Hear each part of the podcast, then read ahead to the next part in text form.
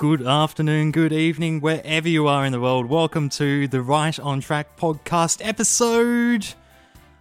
What is it? 48. Episode- 48? My goodness, it's been a while. You've been away for too long. I have, I have. You're listening to my docile voice yet again. This is the Right on Track podcast. My name is Tom Denham, but never fear, I'm never joined alone. To uh, my left hand side, I have. Hello there. I am Connor Jonas, and to the right of Tom Denham, you've got the other Tom. Tom Parry, yes, hello all. It's good to have the original gang of three back together. The Three ah. Musketeers. It's been a while. I apologize that I've been absent, but like anything, it's always good to be back. Oh yeah, always, always. Oh, thank you, thank you. It, it's always good to be here, and it's always great when we have another voice with us. You've got four people for four episodes of Thomas the Tank Engine and Friends. Before we reveal our special guests, Parry, which episodes are we reviewing today? Well, in today's episode of the Right on Track podcast, you can expect to hear us talking about four classic stories. They're always classic if they're the model series. And they are Jack Frost, Gordon Takes a Tumble, Percy's Chocolate Crunch, and Buffer Bother. All of them are very memorable stories as well. Series 6 in general is just memorable, I reckon. Hmm. But Connor, would you uh, be able to give us some light on who is this fourth person joining us today? So uh, we, we we have been honoured and enlightened to have a very special guest host with us today. Uh, you may ha- know them around the fandom because they are in charge of a very special project. It is Brandon Carty. Hello, Carty. Welcome to the Right on Track podcast. Hello, hello, good evening, good morning. Uh, I am the American here, and it is late for me. Um, thank you for all having me on here at, at these weird hours. Um, it's it's a pleasure, really. let's let's start off with the beginning, which is what we do with uh, every guest that we have here on the podcast. Carty, you're on here because you're a fan of Thomas. We're fans of Thomas. Where was the beginning of your journey by rail for you? Uh, I had a particular tape. It was the sing along and stories tape, and my mom put it on. And there's video footage of this too, and I, I watched it recently. It was beautiful. I'm just sitting there mesmerized by the Island of Sodor song, um, and like I, I'm just hooked. You know, I'm sitting there sucking my thumb, just staring at it, not sure what I'm watching, but I know that it's working for me. Uh, and so from there on, I remember my mom giving me like the Rescue to the Rescue tape, and then going to see the Magic Railroad film, and it, it was just always there as a child. Like it was never something that I was not part of me, and for better or for worse, uh, it stuck with me like a disease in in the best way possible. Yes, and, and and we often find that a lot of these stories take place where it was something that was there right at the start of the childhood. But another pattern that we've noticed is often in the early teen years. Uh, sometimes people seem to drift away from Thomas before they return back to it. Did you find that occurred with you? Mine happened, but in my early twenties, I I dropped it a few years ago. I, I was a late bloomer in, in, in that in that regard. I dropped it uh, to kind of focus on college and get hammered, you know, ever on the weekends and stuff like that. But then I realized I didn't enjoy doing that. So instead, I did, for the last half of my college years, I spent time watching Thomas the Tank Engine. I realized this is much more fun than going to a frat party. I got to ask, what was it like? W- were there any particular elements of that, I guess, kind of love that you manifested that really beckoned the call back for you? Um, it was it's it all sort of is personified in in the Cranky Bugs episode. You know, just one day you're sitting there and you're like, "Ah, may- maybe I should just give this one more shot. You know, it's I've got all this Thomas stuff in my house, and you know I can't really escape it. Let's let's entertain the idea for a second. I watch Cranky Bugs, and then it's like, oh my god, I remember exactly why I love this. You know, it's it's it's the music, it's the narration, it's it's it's the sound effects, it's it's everything about that episode was just beautiful, and that's that's sort of what reinvigorated the uh, the spark. And Brandon, I mean, sorry, do you go by Brandon or Carty? So I, I go by Cardi, and now it's great because I can just say I'm Cardi B, and people understand perfectly what my name is. I love that. Mm, uh, yeah, so I should mention everybody. I'm only just getting familiar with Brandon Carty because the other two have known him for months, if not years, and here I am just meeting him for the first time. So, Carty, we'll get into obviously more of the Thomas fandom in the moment, but I wanted to know uh, how and when did you discover there was this huge worldwide Thomas fandom, and why? What inspired you to chase after it? Well, so my parents did something really wise and did not monitor my internet access. And so I got I got exposed to the internet at a very young age, and I was on YouTube. Um, just YouTube had literally been out for maybe a few months at that, and there were Thomas videos already. Like it was already happening, and I was like, "What?"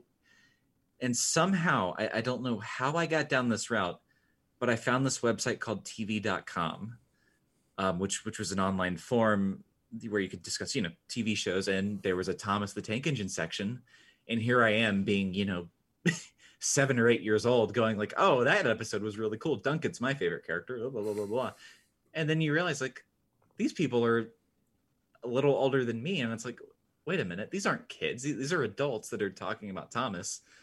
And being the kid, I was like, I look up to these guys already. I want to join in on this and then you know you, you join the other forums youtube grows and it's you just sort of cement yourself in this I, I hate to use the word unlikely but it, it, was such an unlikely thing you know you, you get cemented in the fandom because it, it you just i don't know it, it, was like the moon aligned perfectly and then here mm. i am 14 mm. years later yeah um, and we have some very sad news of course tv.com was taken off the internet only four months ago Mm. So um, yeah, it it was around for quite a while, and it was the big thing back in the day. I remember Carty. Everyone used to go on TV.com and talk about television, but of course now with social media and all that, it's kind of fallen by the wayside. Mm. In, in, the very early dot com years of the internet, when it was a mm. wild wasteland, yes, whatever yes, could indeed. occur. Uh, now, Carty, you, you mentioned the episode Cranky Bugs, and I believe you mentioned that Duncan was your favorite character. Have you got any other favorite characters or favorite episodes? Yeah, so Duncan, I, I, do love Duncan because he, he's such a he's, he's such a jerk, and I, I love that about characters. He's he's such a such a jerk to everybody. Um, but my favorite character is, is actually Diesel Ten. Um, Oh. Because he was so scary and he was so new, and you know the Magic Road promotion is just beautiful. In terms of other favorite episodes, one of them, and I'm I'm really glad this is part of the discussion, is Percy's Chocolate Crunch. Uh, that I, I don't know what it is. I'm not the biggest Series Six fan, but that episode is just so wholesome, and it, it's it got the Thomas formula right to me at least. And I got to touch on it whilst we're freshly talking about Magic Railroad. You're quite I, I don't know. Parry and Connor seem to give me a lot of beef about the fact that I uh, romanticize Thomas and the Magic Railroad. Um, and you hold quite a strong love for it as well, don't you? I do. It is. It, it, I can say this shamefully, but it is one of my favorite movies. and I have one more request for you uh, before we launch into the conversation. Could I please oh, get no. you to say the funny meme? Don't do it. okay, okay. I this is the greatest day of my life, Tom. Thank you. I showed my friend your Thomas the Tank channel. Yes. Yeah. Thank you. Thank you. you. You've made me a very happy man. And with that, we're going to launch into our first episode that we're discussing on the podcast today. Connor, what is that episode? You cold hearted people. well, uh, on the topic of cold, we're going to be moving on to a freezing cold episode called Jack Frost, where James and Percy have been given a special job this winter, winter's day. That evening, the Fat Controller came to the shed. There's a big freeze coming tonight, he said. James and Percy are to deliver extra coal to the stations. Yes, sir, they said eagerly, and the Fat Controller drove away.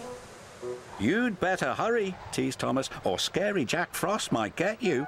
Who's Jack Frost? Percy whistled nervously. Don't be silly, sniffed James. Jack Frost is not scary. Yes, he is, teased Thomas. He's all white with a big spiky face. Rubbish. said James. James knew Jack Frost wasn't scary, but poor Percy wasn't so sure. There we have it. Jack Frost, Series hmm. 6, episode Forgive My Bad Memory. Is is this a cue for me to bring up the fact? Yes! okay.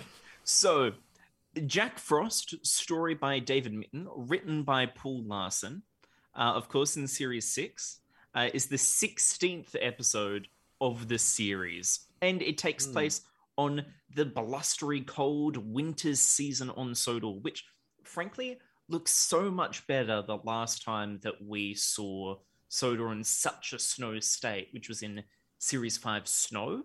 I, I remember I noted in Series 5 Snow how I hated the look of the snow, but here it, it it's looking that touch better there. It's got so much detail, and it, it's got such amazing things about uh, the detail of this, such as right in the opening B roll, they've got my favorite shot of the episode of the fog upon the lake by the watermill. oh, gosh. Oh, yes. it's it's crisp, crisp as ice. I say. Hmm, Connor, I have to pull you up on a fact there because uh, we did cover a snow laden episode only a couple of podcast episodes back. I'm scratching my head to remember which one. It's only snow. It's in the title. Yes, Is it that Yes. forgettable? Oh, it was one of my favorite ones as well growing up. oh. Dag nabbit. Well, these past three weeks have not been kind to you, have they? No, no, they haven't. It's been raining and horrible here. It's a bit wintry, despite we're going to summer. But Hmm. the story of uh, Jack Frost takes place on a very, very simple premise that you heard in the clip. Thomas has teased Percy and sort of James about scary Jack Frost whilst they're delivering their coal to all the stations. And whilst they're out and about the stations, Percy gives up the rest of his coal to the greedy Lower Sudbury station master. and then he waits in the siding overnight where he just gets covered in icicles and frost. James goes by, thinks he's Jack Frost, and gets very scared. Hmm, I want to point out something else there because the station master says that we'll need twice as much coal to last through this freeze, and Percy's just got this tiny bunker. I mean, I don't think that extra little bit of coal is really going to help them all that much. You never know. Every bit goes a long way. A- And, and you don't know how full that coal truck was. It looked pretty full to me. The, the, the, the one detail I mentioned greedy station master. He is greedy because, like, first of all, wonderful job to Percy for, for giving up his coal. G- Good, good, good engine there. Very But- noble of him. All this coal would have been organized beforehand. Yeah, so he would have got that last truck in the first place. Yeah, and, and and him asking for more is is is just greedy. My Horrid, headcanon theory is simply that uh, the station masters change shifts because you wouldn't have the one station master do a 24 hour shift across the whole day. Second station master came in, wasn't briefed correctly on what was going on, and asked, Oh, can I have this one? And he's like, You don't worry, you're getting it already. Hmm. Okay, okay. But br- brief note on Lower Sudbury though, this is the last appearance of it. Oh no. Oh, that's sad. Yeah, yeah. Saw it all the way back in series one, and this is the last time we ever see it. Hmm. Well. Anyway, moving on. Yes. Uh, so after Percy gets parked in a siding, he's left alone with only a lantern for company, and then the snow steps in. Actually, it's not really snow; it's more this really fierce blizzard, and that results in Persil, Pers, Persil, Persil? Percy. Percival. Not for a it few results seasons. in Percy being covered from cab to nose in icicles. Hmm. Quite frosty. yes. Yep, that's it. And that's where the Jack Frost bit comes in. Yes. sort of, in a way, ish. Scary Jack Frost. Yes. Yeah. Yeah. Now, growing up, whilst I am not afraid of Jack Frost, the there, there's something very uncanny valley about the look of Percy there with all the spikes of the icicles going off him, and I can genuinely see how that was scary. And it, it it's it's not a scary episode, but it Mm. does have that scary Jack Frost in it.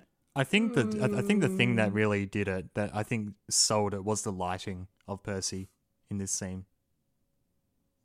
Yes, yes, definitely. They did something that hit Mm, With that lantern glowing underneath his face, yeah, that really, you know, it's like putting a torch underneath your chin. It really freaks people out. Yeah, I do that all the time. I don't know why people run away. Mm. You just got you've just like taped it to just under your chest, shining upwards the whole time. Yeah, it's just always there now. Anyways, yeah, yeah, just just can't take it off. Now, I, I would like to say, Jack Frost is a real term, much like how you had the Gremlins uh, from Donald in Douglas in Percy and the Haunted Mine. Mm. The mythos mentioned here is based in reality, because of course Jack Frost is a real European mythological figure uh, who's a personification of snow, ice, and the freezing cold, a variant of the old man of the old man winter, which can be traced all the way back to ancient Greek and old world pagan uh, beliefs and mythologies. Specifically, the ancient Greek god of Boreas, the Norse god of Uls, and the Celtic goddess uh, Cailleach and Beira. He's also You've really gone above and beyond with your research here. I mean, that's just. And furthermore, Whoa. I've I've researched how to pronounce these things. I'm getting better. I'm Oh, getting well. better. Did you know well though? done. Well done, you. I, I've got one up on you. He's also the arch nemesis of Mister Plow. Oh no. Uh, and he's also a Moving on. detective on, TV. He is.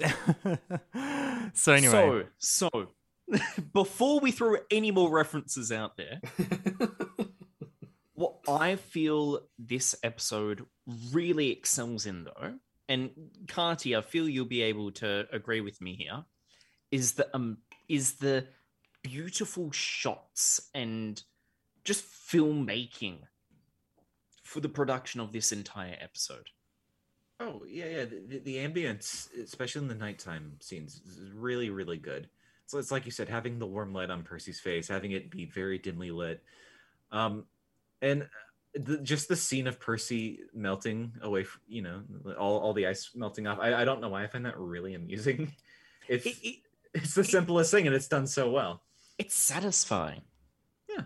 And it's also just a great aesthetic choice having James go through the night like this bright red little train going through a, Yeah. white snowstorm. As aesthetically speaking, very nice.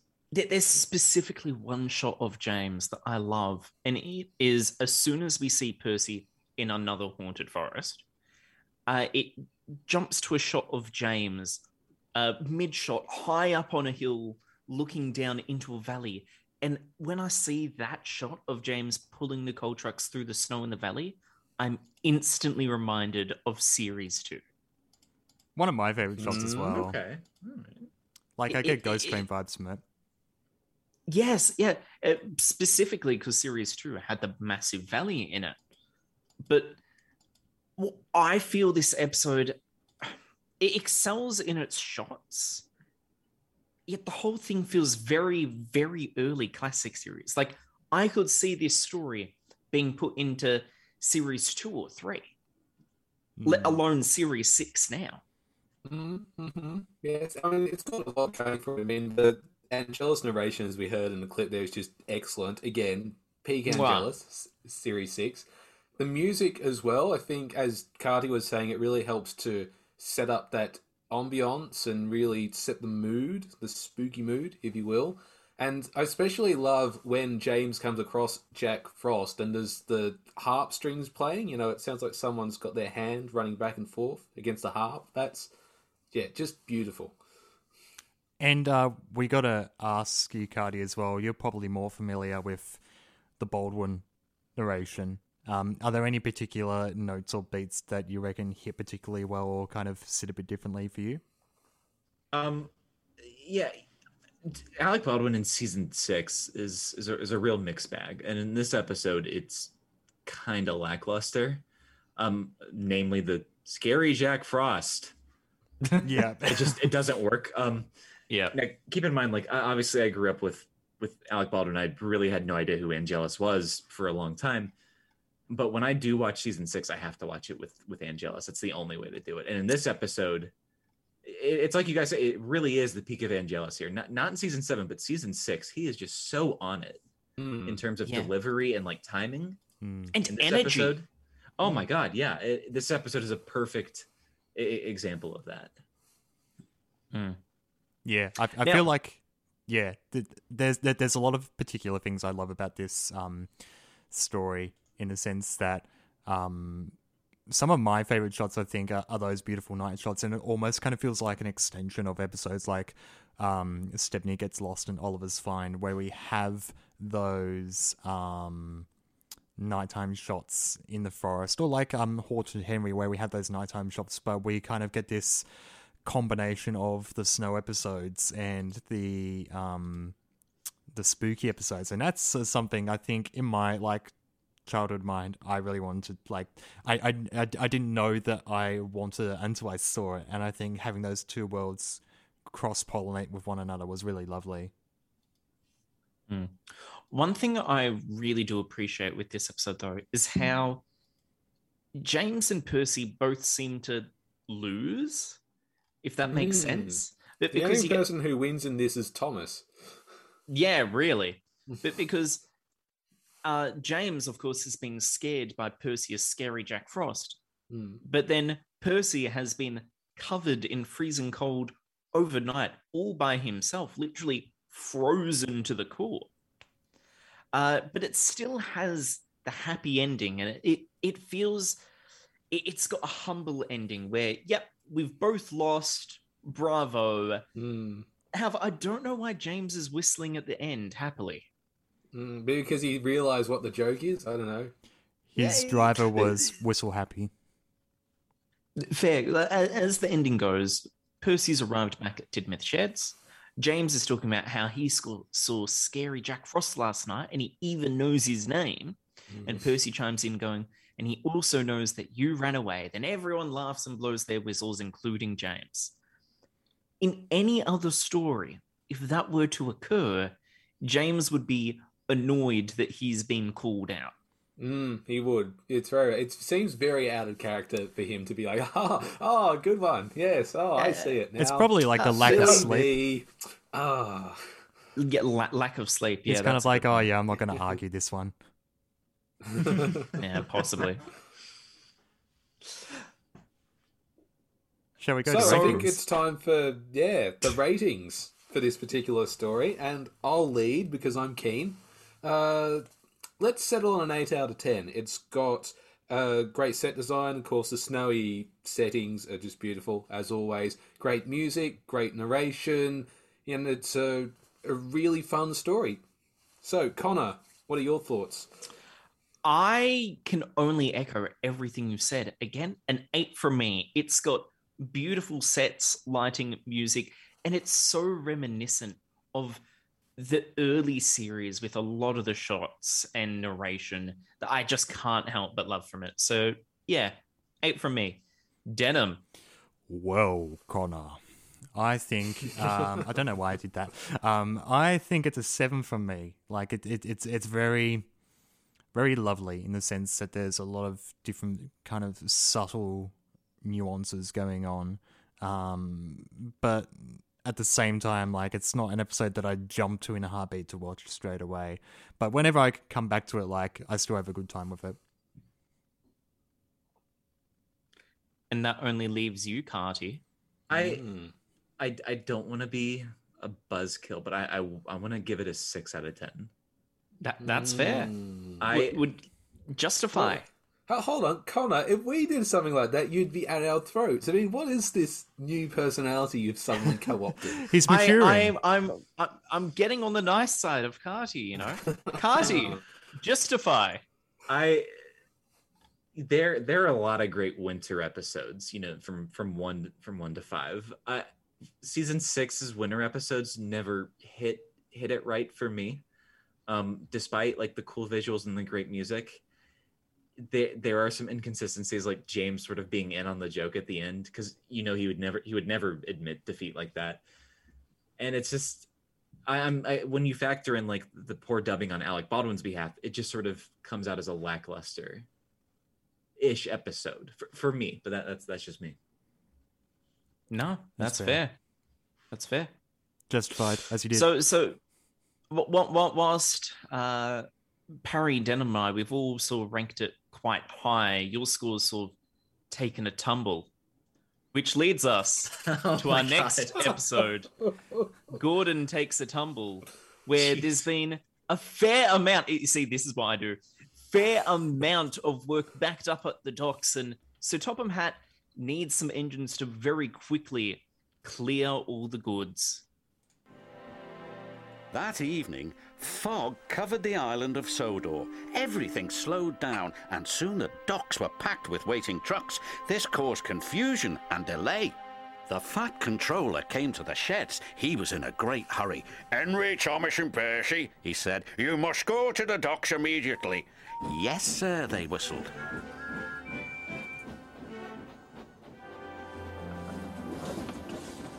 Then the fat controller turned to the big blue engine. You too, Gordon. He said, I need a big engine to take the trucks where they won't be in the way. Trucks! Huff Gordon. He could not believe what he had heard. We did mention before when talking about Jack Frost how it felt like a early Thomas story, and I, I'm getting that same vibe here from this clip, as, because of course Gordon in the very early stories couldn't stand trucks. He was very much a coach's engine. He wouldn't have anything to do with goods trains, and now we're seeing history repeat itself here. Yes, yes, that's so true. And that's even echoed at the very, very start of the episode, which begins with all the engines talking about what they do. And then it talks about how Salty is teasing Gordon about not pulling trucks. Mm, Mm. yes. So in this episode, um, as as we mentioned, uh, Gordon gives Salty some beef, and uh, Salty gives Gordon some beef back. Um, and Gordon is uh, happened upon a good strain that he has to pull through the night. He ends up going down a branch line which he shouldn't go down, and as the title suggests, he takes a tumble. Yes, yes. that's It- that's not only- right. Not only does he take a tumble, but he takes a tumble, a roll, a hit, a roll, a smash, a hit, a roll, a crash, and a bash. Is this Gordon's It- it biggest is- a- a- accident like period? It Yeah, is. he- It, it is not only one of Gordon's biggest accidents, it is one of the most spectacular crashes of any engine in the history of the program. I- I would argue that it is the most exaggerated and glorified accident because the narration simply goes, you know, oh, Gordon fell off the line. And then it's just purely the sound and the visuals where you see Gordon see a pile of hay, hit, pile of old tires, hit, losing his tender, through a barn door, through the other side, crashing into a field in front of a shrugging scarecrow. How It much is- How much involvement did David Mitton have in this episode? I would say quite a lot. Yeah, knowing it doesn't surprise what we've me. heard from our guests on the podcast, he would have had quite a large say in this crash. Yes, yes. However, not as many explosions. no, that's true, actually. Yeah, it feels like uh, Just I a don't know of what happened between like series five and six, but I don't know. Someone probably said no more, and I went, "Oh, okay," and then snuck things in there. No, no fire. Yeah. no fire. no more gunpowder.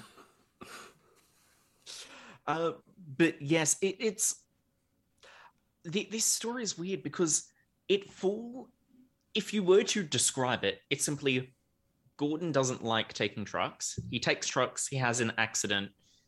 He's been taken down a few notches. Hmm. A- a- and although he isn't as dingy fried as he is before, Dignified.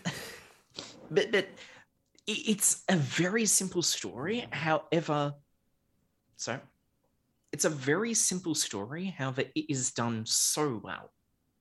It's a very visual Mm. story, I reckon. Yes. Yeah. very visual would be the way to describe it, especially with the shots at night, both at Tidmouth and especially at the docks. Hmm. C- can we just address the elephant in the room quickly before we move on? Hey, are you calling me fat? uh, uh, um, no, not you directly. Oh, uh, okay. I'm referring to, of course, the person who is responsible for this accident, and it's not Gordon. Connor. Well, well, well, well, Gordon is partially responsible. He chose to ignore the go slow sign, but he but he shouldn't sup- have been on that line in the first place. He wouldn't have had to go slow if he hadn't have been diverted by. the signalman, Ah, here we go. Back the to his old tricks. the infamous return in disgrace of Yes. Sodor's most reluctant and incompetent workers. Well, well, well, this one is particularly incompetent because he's just sitting down having a cup of tea, and then he hears the train goes past, and then he goes, "Oh no, I've sent him down the wrong line." Then Well, it's the other not even signalman's job. His job. Yeah, it's- it- it's Ah. They're very like, sleep deprived people. You could like like not only could you blame this signalman, but you could blame the signalman previously down the line because Denham, you, you should be able to echo this here. A lot of the time when signalmen are talking about the blocks and where the engines are going, they will call up the one down the line and go, Are you ready to receive this engine? What engine? E- exactly. And then they'll go and crash. Yeah. So Another day on the island of either- Sodor. either they're unable to communicate or they're just not communicating at all, which is Hmm. horrid for this profession. it's every Maybe signalman for all himself. the signalmen are having a beef. Maybe that's what's going on. Yeah. I am not on speaking terms with you, Jerry. He doesn't Uh, even go Connor here. Just did a hair flip then, and of course you couldn't see it, listeners. But yeah, it was spectacular. Thank you, thank you. Um, Carty, do you have any? I- I was, I was going to say, Carty, do you have any remarks or thoughts about this particular story? I think I would have paid a lot of money to have just seen the engines work a night shift at the docks. Oh yes, Yeah, yeah. That, that that's the way that they shoot that is so nice. It- it- Um, I don't know, it's, it's such like the, the fog. Imagine Salty Thomas and Gordon just like going crazy for, for like a night at, at the docks. Mm. Perfect episode material. there's specifically one shot that feels very series true to me, and that is when you just see Gordon's tender, and then his train slowly being shunted up behind him. Mm. Oh yes. A- a- and and normally in the show uh at this point definitely the engines just back onto their trains and you very rarely see the trains being shunted up to them Mm. and and having that done here with as you said uh the mist carty is brilliant it is amazing but i do have a major issue with this episode though and that is the Hmm. ending Oh. Oh yeah, it's a similar thing with Jack Frost, isn't it? How Gordon is just like, oh well, I messed up. Yeah, Silly not- me. not only is it you know messed up and then again everyone whistles Mm. but as gordon is there with the passenger train again thomas i i i- it's a very forced thomas entry i feel with him going the moral everyone makes mistakes sometimes or everyone has accidents Mm. like salty would have been so much better in that role there considering how most of that story revolved around an argument between gordon and salty Mm, you're quite right. H- however on the inverse note though i do like salty not being there for the fact that it's james saying salty says he's sorry because it, that feels very realistic especially in a professional environment where people are going backwards and forwards all the time Mm. But then again james wasn't even involved in the story at all until that point so the endering's got a very weird question mark around it. Hmm. It does feel like a bit of a a common theme in series 6 episodes that we do have these endings that don't feel completely resolute. Exactly. Yeah. Hmm. They're, they're, they're, they're more so endings to just make sure everyone's happy and the end. It's kind of like, mm. oh, I guess we're all all here then, and shrug, and then there's the sitcom laughter, and then it ends. Yeah. Exactly. Exactly. It has me pining for the Awdry stories where, you know, something went wrong or someone was at fault. It, it just left it there. Like Yeah. engines, for instance. You know, never trust domeless engines. They aren't respectable. And then it just ends. Like, yeah. Sometimes Or- those are some of the get- best endings, I reckon. Get Hmm. episodes such as Percy Takes the Plunge, where it ends with Percy being carted away to the works. yes. Yeah. yeah. Um, I I do have a detail uh, about uh, this episode here though, and that is, is one of the six episodes re-narrated uh, by both Michael Angelis and Alec Baldwin, uh, and then also recomposed with music by Robert Hartshorne. Oh God. Oh no. Uh, hold on. So, so it was re-narrated and recomposed. How I haven't heard this. How does that work?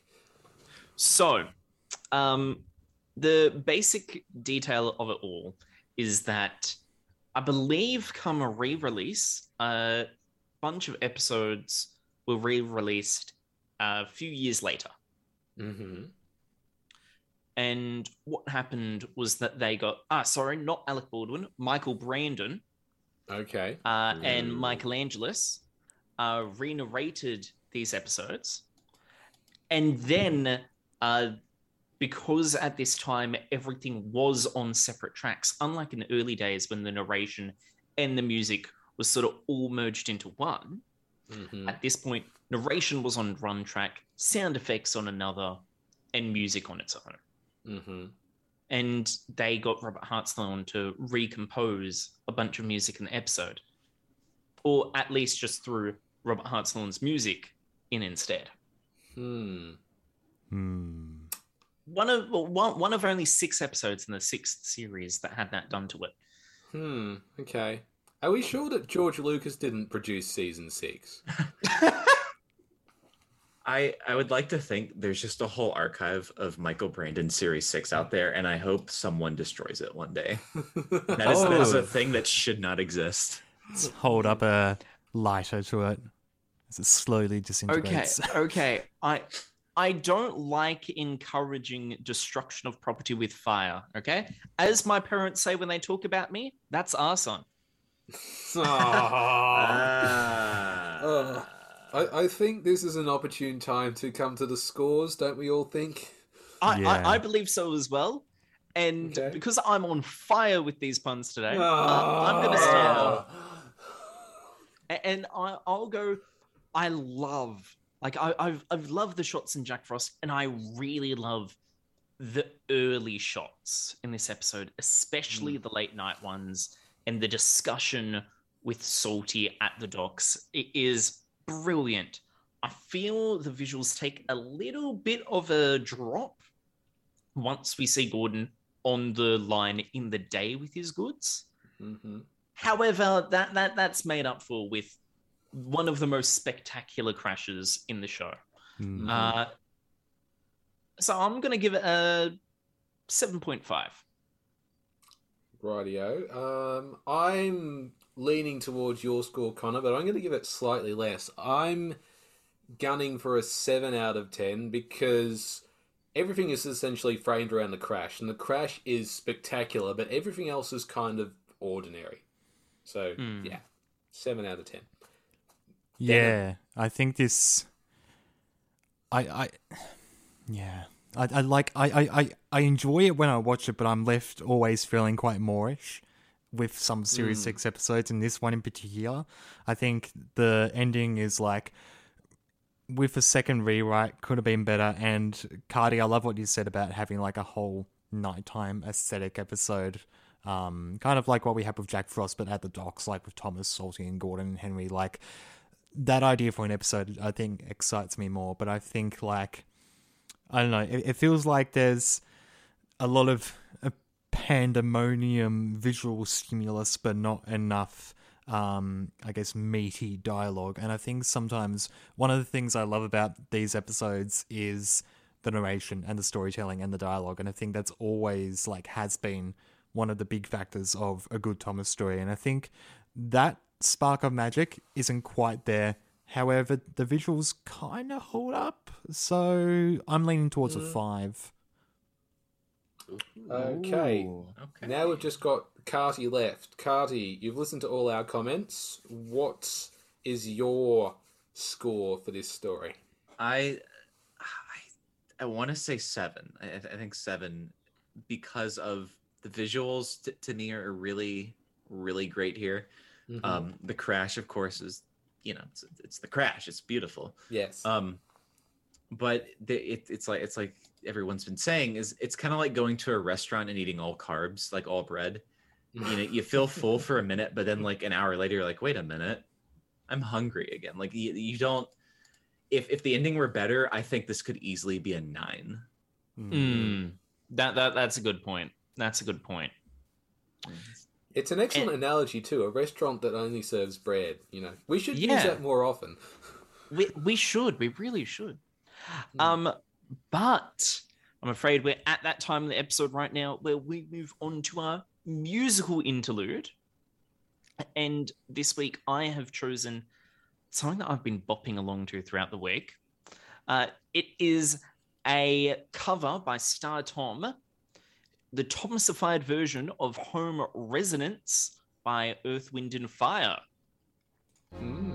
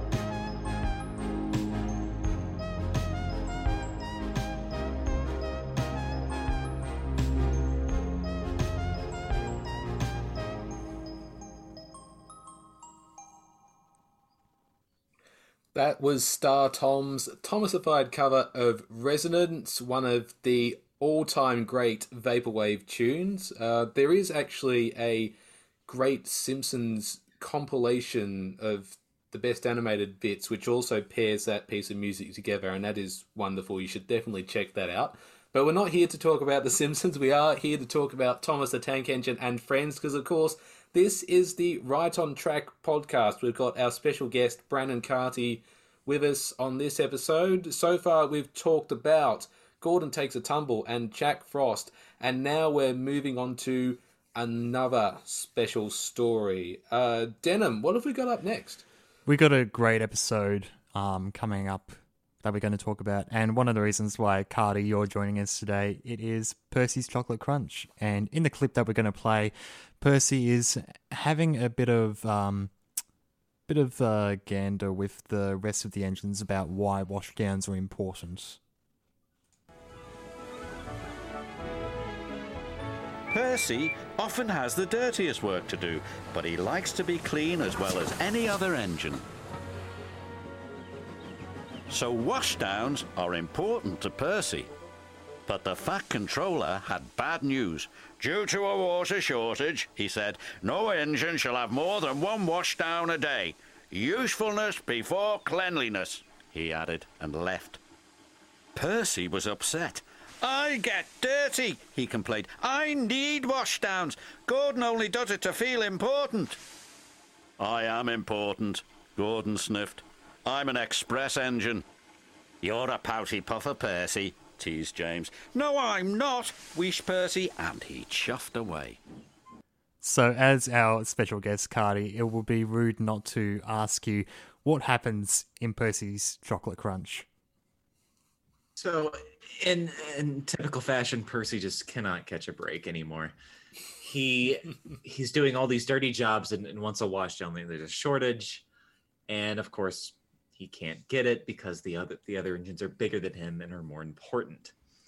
So, he goes to the coaling plant once again, trying not to get dirty. But unfortunately, uh, he encounters Harold, who also gets him even more filthy when you think about it, like everyone's just being a total total jerk to Percy. Poor guy. Um, but yeah, so he's he's covered in dust, grime, and dirt, and everything, and so he's on his way with these trucks that he's he's going to take to um, Mr. Jolly's chocolate factory. Um, and on his way, the rails for un- unexplicably are covered. what what is it? It's oil. Yeah. Yeah, so a leaky truck had um, dripped oil onto the track. What sort of oil we don't know, but it's enough to, you know, obviously make Percy not stop. It would have to be like olive oil or something. Something that would need to be on that siding. It was an olive oil factory. truck. the olive oil railway. It, it was enough for no one to notice and think, "Yeah, that won't be an issue later. No, no big deal. what could go wrong?"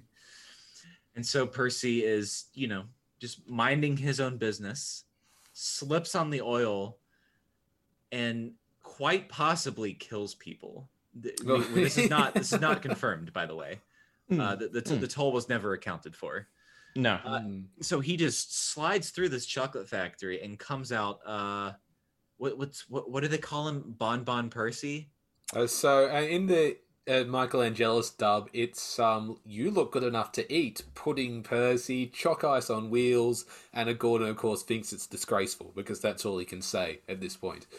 Yes. Uh, but in the US dub, instead of saying pudding Percy, James says bon bon Percy. On okay. Uh, so yeah, Percy is covered, and we unfortunately sort of get the same thing again with with these series six endings where Mm. everyone's back at the sheds, everyone's so happy, Mm. um, everyone whistles, and then it's it's sort of this happy-go-lucky ending, um, and Percy gets exactly what he wants finally. Which is a washdown and a new coat of paint. So you at least Mm. get what Percy wa- Percy gets what he want, what, what he was Yes. after. So that's you know happy enough. yeah. Well, yeah. Well, he proved the point. It's that hard work comes before, well, cleanliness, for want of a better phrase. Um, I'd just like to point something out as well. Gordon's character is a complete reversal of uh, his temperament in a series three story, The Trouble with Mud. If we all bring our minds back to that, Gordon says, I've got no time to have washdowns. I'm an express engine. I don't need to be clean all the time. And now here he's saying, Hold on, I need to be clean. I'm an express engine. It's like, come on, pick a side, man. Oh yeah. Yeah, I, I, I've got that's my major issue with this episode. Not necessarily Gordon, but the entire idea of engines having washdowns. Hmm. Uh, because, as Sir Topham says, that there's been a water shortage, so they can only have one washdown a day. Hmm. Now, here, uh, Parry, Denham, and I, we're all Australians. We're fine with water shortages. We're used to them in the Hmm. summer. However, taking more than one washdown a day for a railway engine is already excessive. The, the, the, way back in the day, the general washing of steam locomotives was done whenever it was convenient, but more often than not at the end of the day's work. Hmm. So having them being washed two or three times throughout the day on the regular Hmm. is super excessive. Yeah, no wonder Sodor has a water shortage. Yes, exactly. I, I, I, I feel if they went okay, yeah, you're you're not allowed to have washdowns full stop, you know, or you're not allowed to have washdowns until the water shortage is over. I would be fine with that, and then everyone can have a bit of an argument about it, or everyone is a bit laissez-faire about it, and it would bring Gordon back to his series three character of, you know, cleanliness over function and whatnot. Hmm. E- Except here we get the not only inaccurate facts and figures, which I you you, you guys know that I greatly dislike that. But What, you've also really? got the reversal of Gordon's character. Uh, but on the note of facts and figures, though, I should note uh, Percy's Chocolate Crunch, 18th episode of the sixth series, story by David Mitton, and written by Brian Trueman. Hmm. There we are. Yes. Um. Well. Well. I mean, the again, much like Gordon takes a tumble, I think everything is leading up to this huge accident. Because after all, the Yeah. story is called Percy's Chocolate Crunch, and it's really unfathomable in a way as to how an engine could shoot into a chocolate factory at one end and come out the other end absolutely drenched in chocolate. I mean, as Carty said, someone probably died. I mean, it, it's it's not like you know sugar rush or something like that where you just have everything dumped on top of you. You know, you'd have to go through like machinery and all sorts of other things Chocolate in order vats. to get to the other side. Mm. Hmm. A chocolate vat, you say, Denham? Yeah. You'd have And- that in and a we chocolate also need to factory. consider. Oh yeah, absolutely. C- Mhm. Considering that we are in the roughly 1950s, 1960s, you know, between 40s yes. to 60s era, Mm. you know, mass automation of products was only just starting to take over, which means that a lot of the time these factories would just have plenty of workers there lined up. Mm, and also the idea that you know when Percy reaches the other end, he's covered in chocolate. You know, it, it's not like an a, a car manufacturing plant where you do everything on the single assembly line from beginning to end. You know, I've been to a chocolate factory, the Cadbury chocolate factory, no less. Did you get a and was golden not ticket? One sing. Uh, No, I didn't get a golden ticket, but I had to pay the equivalent of one in order to get in and do the tour. But anyway, um, Did you survive? yeah, so when we did survive, yes, uh, it's. I, I'm sorry to say that Cadbury's chocolate factories are not as exciting as Willy Wonka's, but anyhow, uh, when we did the tour, basically everything was all over the place. So in level three of the northern wing of the building, you'd have where they churn the cocoa butter, and in level two at the eastern part, they had the packaging and all that. So yeah, it's not just a singular long assembly line of them manufacturing chocolate bars. So yeah. Hmm. I don't know where I was going with this, but the point is that it's kind of illogical to think that Percy would come out of the other end of a chocolate factory covered in chocolate. And, And- and- only chocolate. with no other metal or debris on him. But- Correct. But, I, I will say what this episode does. It, uh, it, it I wouldn't say it does show don't tell, because Mhm. it, but it does. It shows the accident without showing the accident.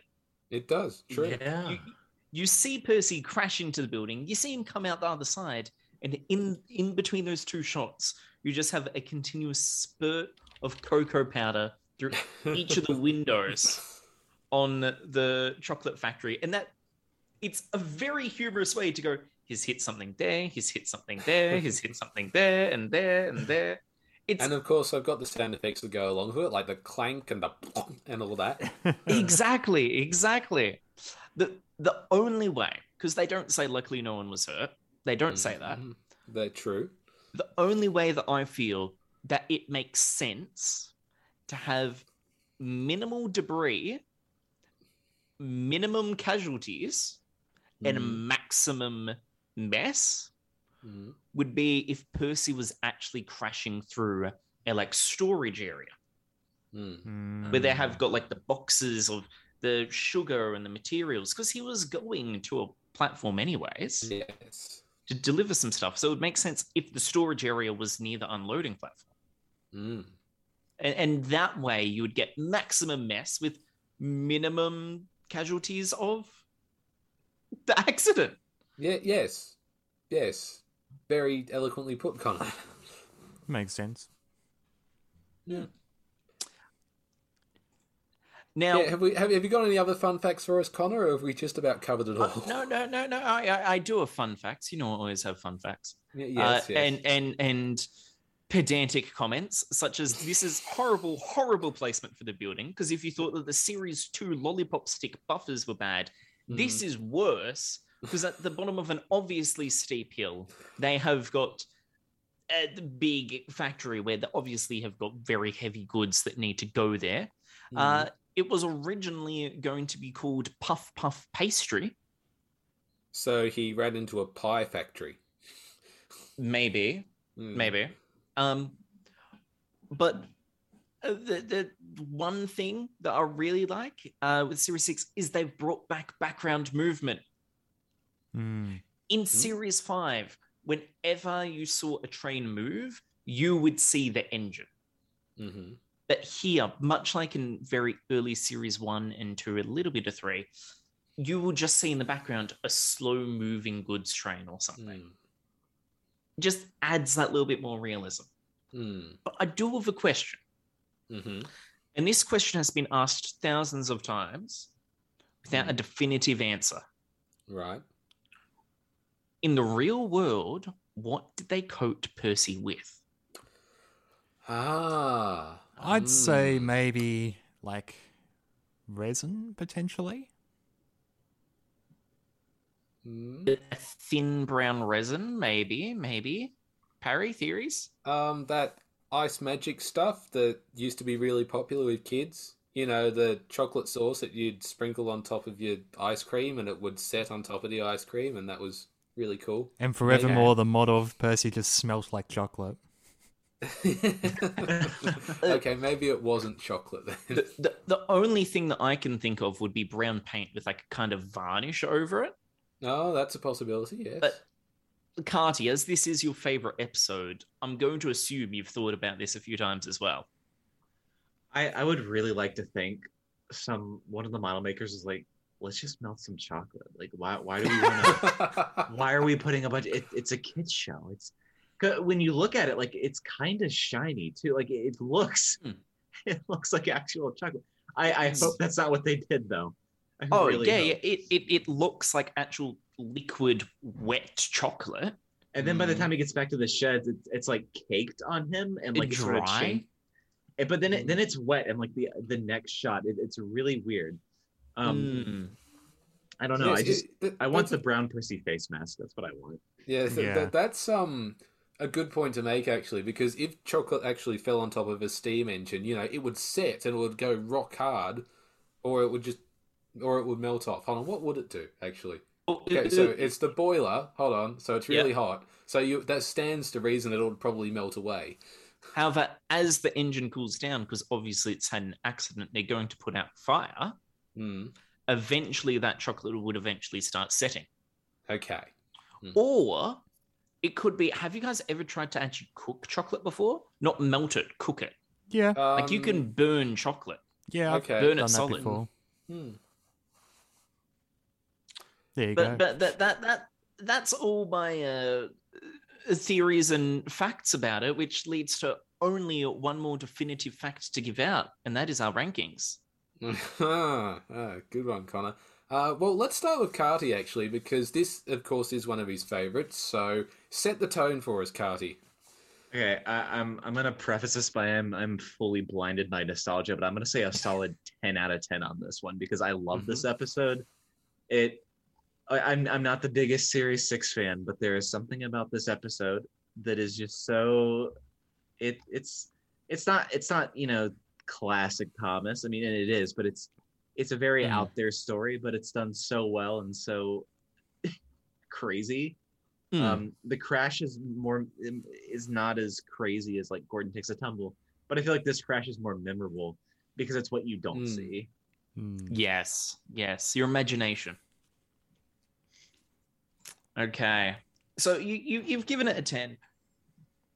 I the accident what you don't see is very good. I love the establishment of Percy doing all the dirty jobs, very much as he was doing in series five, when it was all put upon him. Hmm. However, I feel that the ending, the comment of "ah, wash down coat of paint, you'll be good as new," whilst he's happy, it's like it, it does feel very hollow to me. So I'm gonna give it a not quite a nine, not quite an eight point five. So I'm gonna go eight point seven five. Okay. Okay, all right. Ah, well then. Uh, that just leaves me then, and Denham. So I- I'll take the bullet. Um, yeah, I mean, it's got a lot going for us. This story. It's got great narration, of course. You know, I enjoy the music and the little ditties there, the set decoration, cinematography, all the rest of it. But yeah, as a story, it's not really one that I gravitate towards. So I would lean towards a seven out of ten. Hmm. Denham. Yeah, yeah. I, I, I think there's something about this episode that I don't know. It kind of beats to the drum in a very different rhythm from what a lot of other Series Six episodes do. Uh, one other little subtle thing that I do love about, I guess, Series Six in general, like I think Duck has now become like the Fat Controller's service engine, who like is always the one present at the turntable with the Fat Controller or doing his bidding. Um, I don't know. I, I kind of enjoy that in this season. It's kind of like a nice extension from Thomas and the Special Letter. Hmm. Hmm. I am going to say nine. I think this episode definitely has a lot of different things going for it. We get to see a lot of uh, different lovely sets as well. And I think we get to see hmm. Percy kind of like in um, Put Upon Percy, doing a lot of different things. It kind of feels like an almost like a soft sequel to that. Yeah, no, that's a good point. So yeah, even though we all had different scores, I think we can all uh, universally agree that it's a good story. And Oh yeah, Oh yeah, yeah. Yeah. yeah. it's a good story. It's a memorable story, and it's a story that we can enjoy. yes, and it has got a very memorable accent that won't be copied again. hmm. On things being copied, Harry, what is the next episode? All right, so th- this is the final story we'll be covering today, and it is what is it actually? Whoops. Buffer bother. Buffer bother. And in this clip here, the Fat Controller is speaking to Bill, Ben, and Mavis, and the three engines are soon to become two. Hmm. The Fat Controller had come to inspect his quarry engines. He found that Mavis and Bill were in fine working order. Unfortunately, Ben, the Fat Controller said, your buffers are damaged. You must report to the engine works immediately for a new set of buffers. Mavis, you will have to work with Bill until Ben returns. Yes, sir, replied Mavis, and the Fat Controller drove away. Ben was happy. I'm going to get new buffers, he gloated to Bill. Well, I should get new buffers too, Bill complained. We're twins, we do everything together. But you don't need new buffers, Ben teased. You're only getting new buffers because you're clumsy, snorted Bill enviously. No, I'm not. Yes, you are. No, I'm not. Yes, you are. Will you two stop being grouchy? Mavis scolded. Now, come on, Bill, we've got work to do.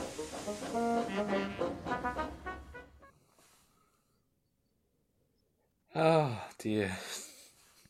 The twins are back again with trouble between themselves. Hmm. That indeed. Um, I, I had to laugh a bit when I heard the beginning of that clip because when the Fat Controller greeted them and it had his little like brass ditty there, it, it just sounded so jarring. It sounded so out of place. It was just, oh dear. So, Buffer Bother, last episode we're reviewing today, is the 19th episode of the sixth series, written by Ross Hastings with no story by David Mitton. He wrote it all on his own. Well, like, I mean, you could say that, Hmm. or you could say that the story is by Brian Trueman because this episode has got a lot in common with the previous series six episode that we've already covered. Oh, you are of course referring to Twin Trouble with Donald and Douglas, are you not, Connor? I am, and that is the one issue I have with this episode. Um, I'll I'll mainly go in on that on the end, but be forewarned, all of you, that I am going to be hitting this episode harsh. Ooh. Okay. As you right. should. I, I'm, I'm sorry. Did, did Carty just say "as you should"? I this this one doesn't do it for me. I'm just spoiler alert, but I'm I'm glad someone's gonna be harsh on this one. Okay, Ah. hey, Carty, you and I will team up on this together.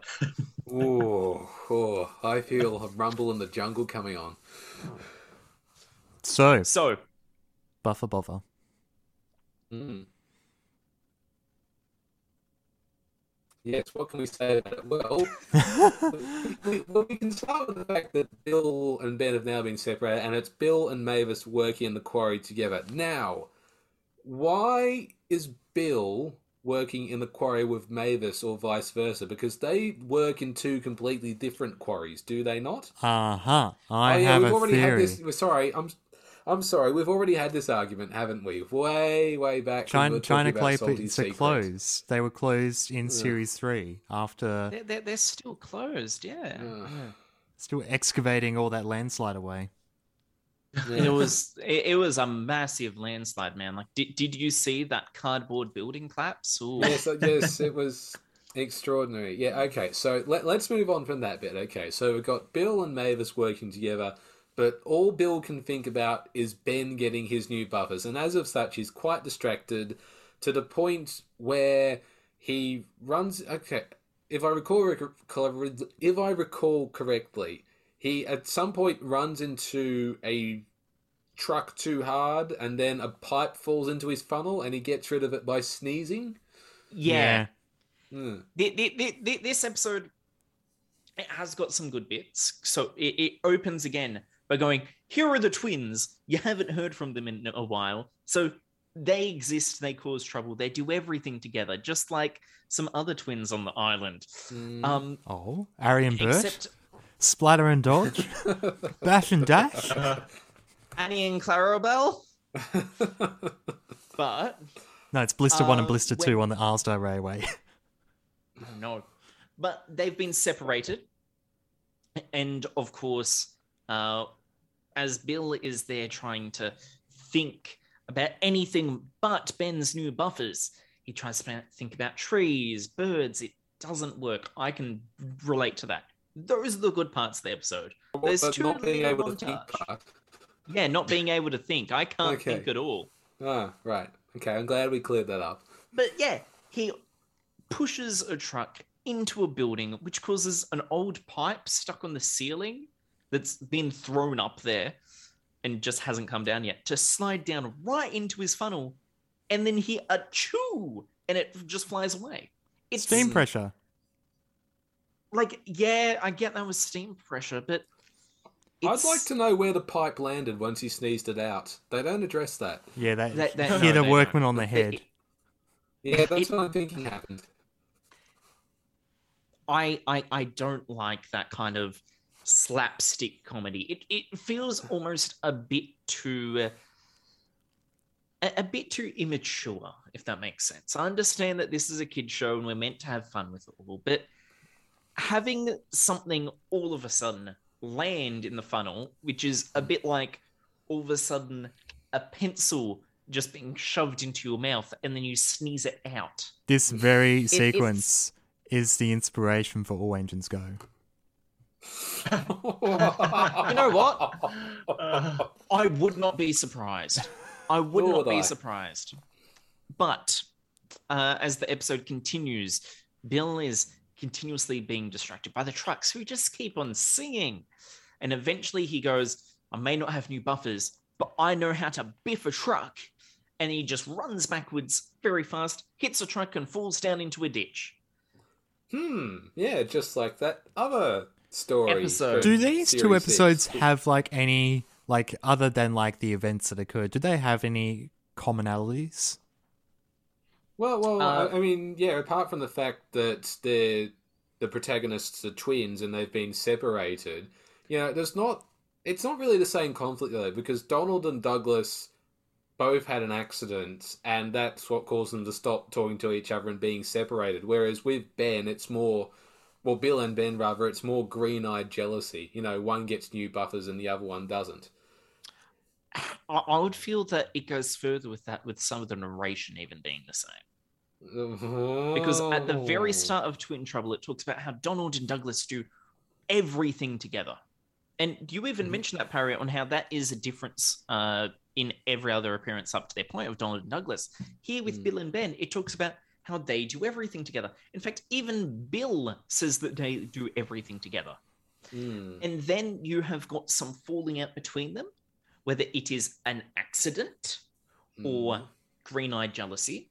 You then Mhm. have one of them exclusively working with one other side character, such as Duck or Mavis, where they both begin to insult and attack them, such as blowing dust all over Mavis or Mm. telling Duck the other other line Mm. and then through carelessness, both fly back into a ditch on a three track layout just as then the other one arrives to go help them. No one Oh, will do, do you think it might be the same set, except they've just dressed it up differently? It, it may be the same set, however, it's got so much different like ground layer as well. Well, that's what I'm saying. Like they just lifted the track up and then you know changed what was underneath and then changed what was around it and then put the tracks back down. I'd believe You that. know, Maybe. Bim bam boom, work done. I, I, I would feel it would be a bit too much hassle to keep the same track layout. Like maybe just keep the same three tracks, sure, but everything else, maybe it's it's. Mm. I I I dislike that accident. However, I do like some parts of the narration, such as where you find Bill, you'll find Ben. Where you find Ben, you'll find Bill. The bust my buffers, I think you have. Yeah. Um, Yeah, you gotta love the banter though between Bill and Ben. I mean, we heard it in the clip there. That that's and I heard it in Twin Trouble. oh I feel You know- like this this was a clear case of you know like, hey, can I copy your homework? Yeah, yeah, just change the answers a yeah, yeah, ju- ju- ju- just write it in such a way so that it doesn't look exactly the same. And it's, it's like, okay, I'll um, just substitute Donald for Bill and Douglas for Ben and Duck for Mavis and you know accident for new buffers, and then voila, you've got, Yeah, gu- gu- you've got guys, brand guys. I've got a hit film about a giant lizard attacking a city. Okay, Mhm. I it, it's brilliant. I call it um Deityzilla. Mm, I, I, I've got one. It's about a um, a multi-billionaire who decides to start up his own theme park, which has cloned dinosaur DNA they use to bring dinosaurs to life. Let's call it Billy and the Clonosaurus. I, I I- I've got another one here about some people that find a magical box with a phone that they can use to travel through time. I've, I've got, that's a great idea, but mine they use a DeLorean, except dress it up as like a kind of cool futuristic time machine. But this episode makes me note- tired. yes, yes. Now, now, no. The thing is, I made a reference there because what was the last one that I was talking about? A box with a. You were talking about Bill and Ted's time. Excellent Adventure. Yeah, that's exactly. what I thought as well. I was actually, or Doctor Who. Depends where you come from. This episode was originally going to be called instead of Buffer Bother, Bill and Ben's Excellent Adventure. Oh come on! No, And- that that's just lazy. Come on. Oh, like I mean, honestly, I would have loved it if they did that because it Mm. is so blatant Mm. renaming reference. However, Ben isn't there for over half the episode, so I can see why they got rid of it. So Bill and Mavis's excellent adventure. Yeah. Um, yeah, there, there's so many things about this episode. Like, like I mean, what even was that pit that Bill fell into? In Twin Um, Trouble, we said it was a burn pit where they burnt old rolling stock. Mm. Here, it's a gravel pit, a cinder pit. It, it, it's a floodplain, is what it is. So It's this a is this, floodplain. this is where Thomas and the Magic Railroad leans more into the canon, like the world of the island of Sodor. Um, the, the, the the debris of the world, like as the world is starting to disintegrate and fall apart, the land mass starts to move, and that's like the land moving and melding into the Magic Railroad itself. you, you, you, you, you see, Beautiful. Carty, I do like, like on a personal note, Thomas the Magic Railroad. I do like it, but when he does that, then then my vengeance for it grows. you just can't handle the truth. Yeah, Oh, um, Okay, so how many pop culture references have we made discussing just this story alone? well, like I mean, I've I've I've got more if you want. no, no uh, I, uh, th- I think we I think we should get back to the task at hand. So, Okay. Buffer Bother, aka Bill and Ben's Excellent Adventure. is it? It's, I mean, it's look. I, I think I might be the only one who believes this, but I think this is fun, honestly, and I enjoyed this story quite a bit. And yes, it's a carbon copy of Twin Trouble and this and that, but you know, I, I would happily watch this story on a loop. I- If, if it just happens to be on TV or something like that, I will happily sit down and I will be fixated on what's happening. No, you no. know, it's it's it's a humble episode. I, is I what agree it with is. you. It is enjoyable and funny, just like how Bill and Ted's Excellent Adventure isn't a copy of the idea of Doctor Who. Okay, I I Right. I agree with you on that fact there on how this episode is copying from another idea hmm and Within and the same universe as it a little well. more yeah same universe and making it wacky and kooky. Mm. That, that that's the thing. What I do really like though is the alliteration in this episode. They Mhm. really lead into it. The Fat Controller says that you've behaved badly, Bill. Mhm. a- a- As Bill's has his accident. What I don't know about the accident though, apart from the pit, is why are the front buffers of Bill bent when if his back buffers biffing badly behaved trucks backwards that caused them? Well, he was biffing the trucks beforehand, and that would have caused them to, you know, He is a shunter. about. Mhm. Fair, fair, but uh, the, the his bent buffers are the ones that are the ones supposed to be replaced, and we see them, and they're the ones at the front, which means that they were the ones that were supposed to have been damaged. It's weird. It's weird. He had a big night. His hair's a mess. There is Mm. one really good thing about this episode, though. Mhm. We haven't touched on it because I don't believe many people will realize it. Mm. But this is the first episode not to feature any characters from the main cast or the Skarloey Railway engines. That the oh, aha, yes. So none of the mainline engines. No, Yeah. well, I mean, Mavis works on Thomas's branch line, so maybe. I mean, this but- is but featured on Thomas's branch line. considered- Mm. Yeah, yeah, but Mavis isn't considered the integral cast. You know, Mavis isn't the Steam team. True. Hmm. I Okay. think that's about like yeah, that's Uh, as much as we could say about it. I, Yeah. I, I think so. Yeah. Um. Unless Carty, you've got anything more you want to add? the the biggest sin this episode commits in my in my book is we we get to see the the brand new buffers but they are never seen again Yeah. It's such Okay. it's such an Gotcha. inconsequential thing, and in, in Thomas that, that happens a lot. But I Hmm. don't know. In this particular episode, it just I, it rubs me the wrong way. It's it's very lazy, um, and yeah, it, I don't know. It, if maybe if if the buffers had translated into like later episodes, if there was like a development on that, sure, whatever. But Hmm. it's You could totally have like another like extension of that episode where like in a series 7 story or in a later series 6 story um Ben boasts his new buffers and like it becomes a point of difference and they're no longer twins and there's like an almost like an identity crisis there. right. Mm. yeah, okay. What one thing that really annoys me about the buffers is that when we saw them previously, they were damaged and broken. He didn't just get new buffers, but he got shiny like brass buffers, Mm. wh- which are distinctly different. And then not only do we never see them again, but it's like they went out of the way to make them as obviously there as possible. Mhm. Not just any buffers, Only brand new buffers. brand new brass buffers after Bill and Ben badly behaved, biffing trucks Mm. backwards.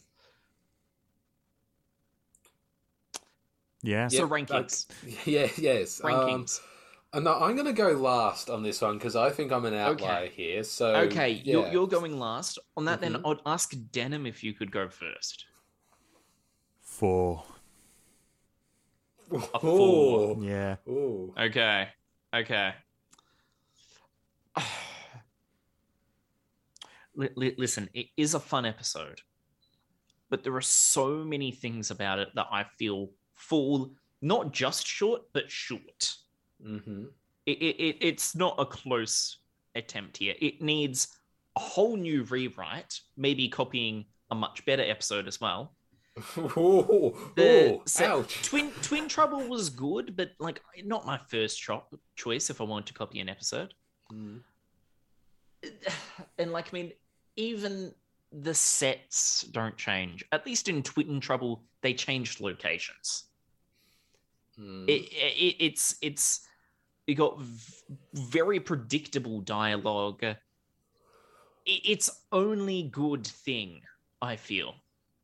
Apart from maybe one or two events hmm is the character development of mavis being a more mature older sister hmm character compared to herself in the past. So Mm. Go on. 3.5 Yeah. Three point. Oh, okay. Um. Well, Carty. Uh, I'm just gonna say two.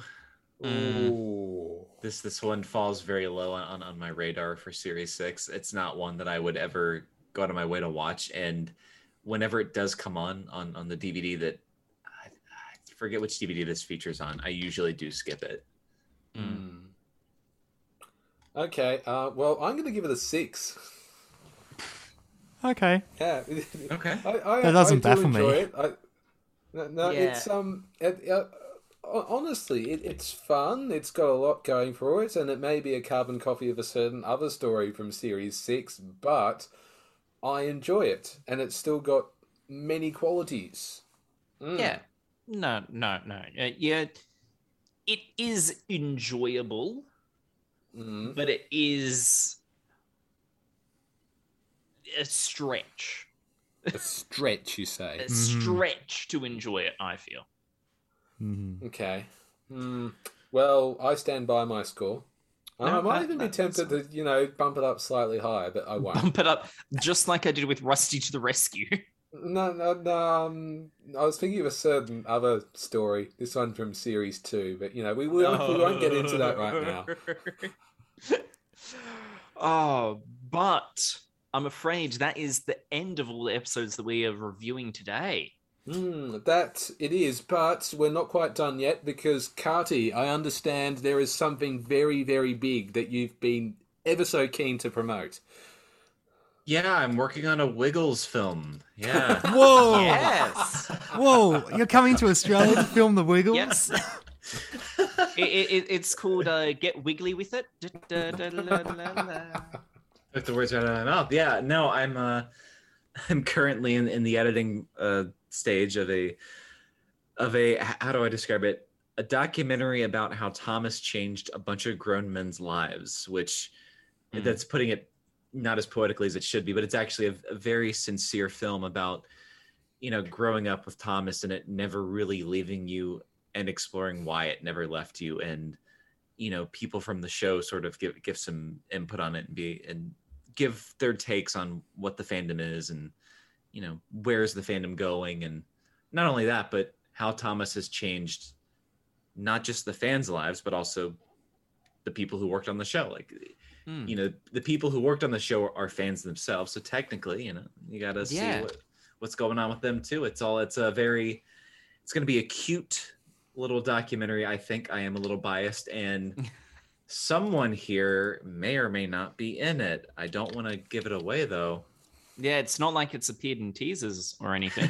Never Uh, know. but, but yes, um, it, it's been a project that you first announced all the way back in the 1st of June 2019. Um, so it's been a massive project. Um, and, and it's international as well.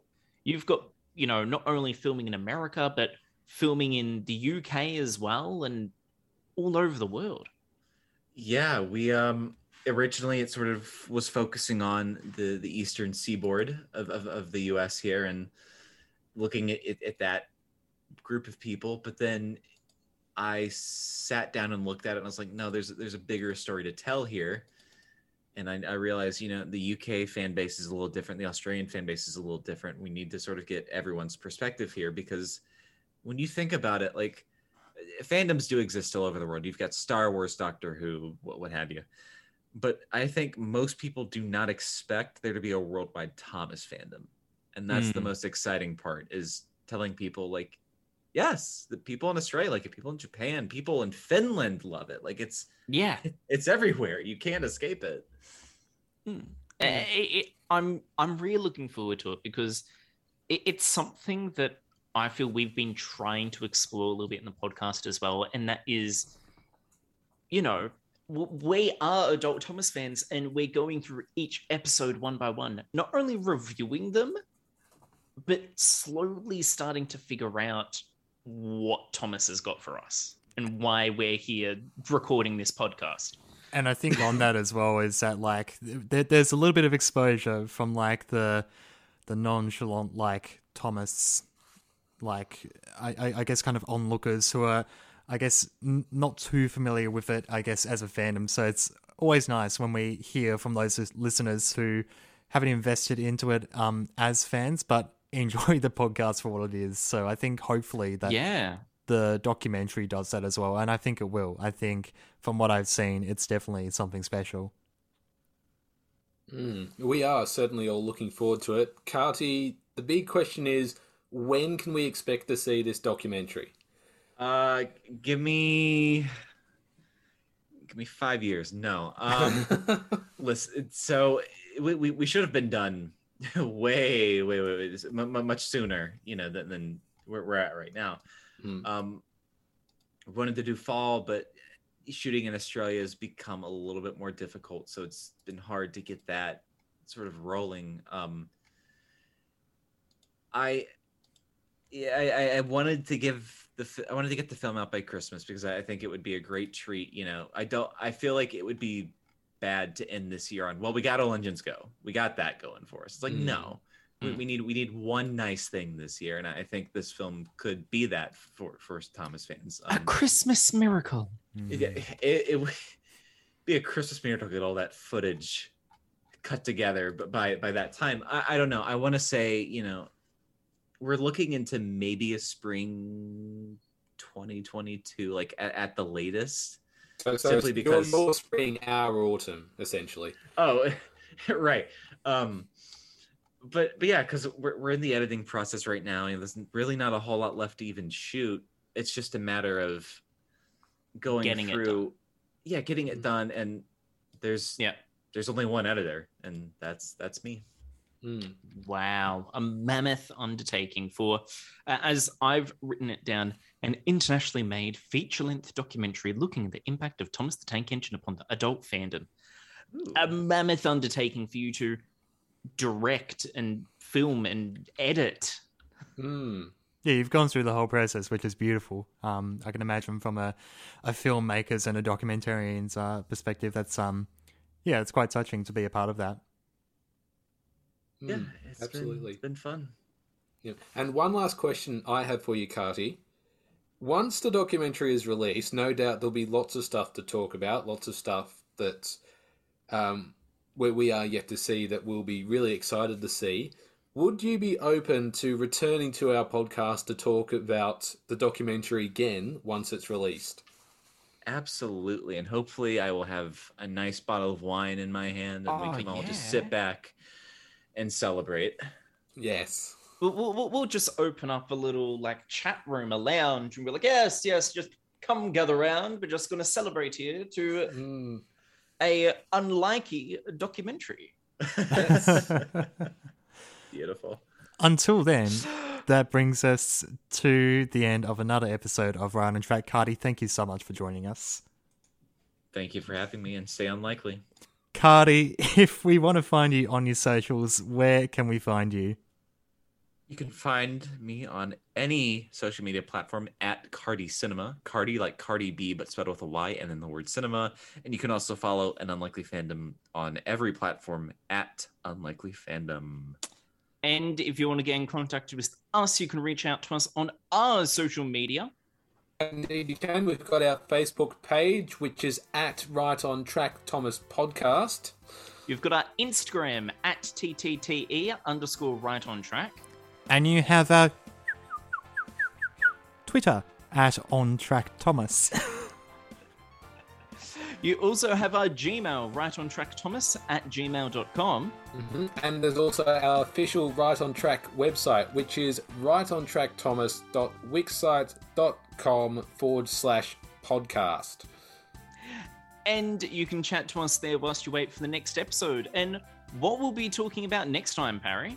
Okay, so in our next episode of the Right on Track podcast, we'll be talking about the stories Toby Had a Little Lamb, Thomas Percy and the Squeak, Thomas and the Jet Engine, and we might have a surprise or more lined up for you as well. So You never know. Keep an know. eye on our socials.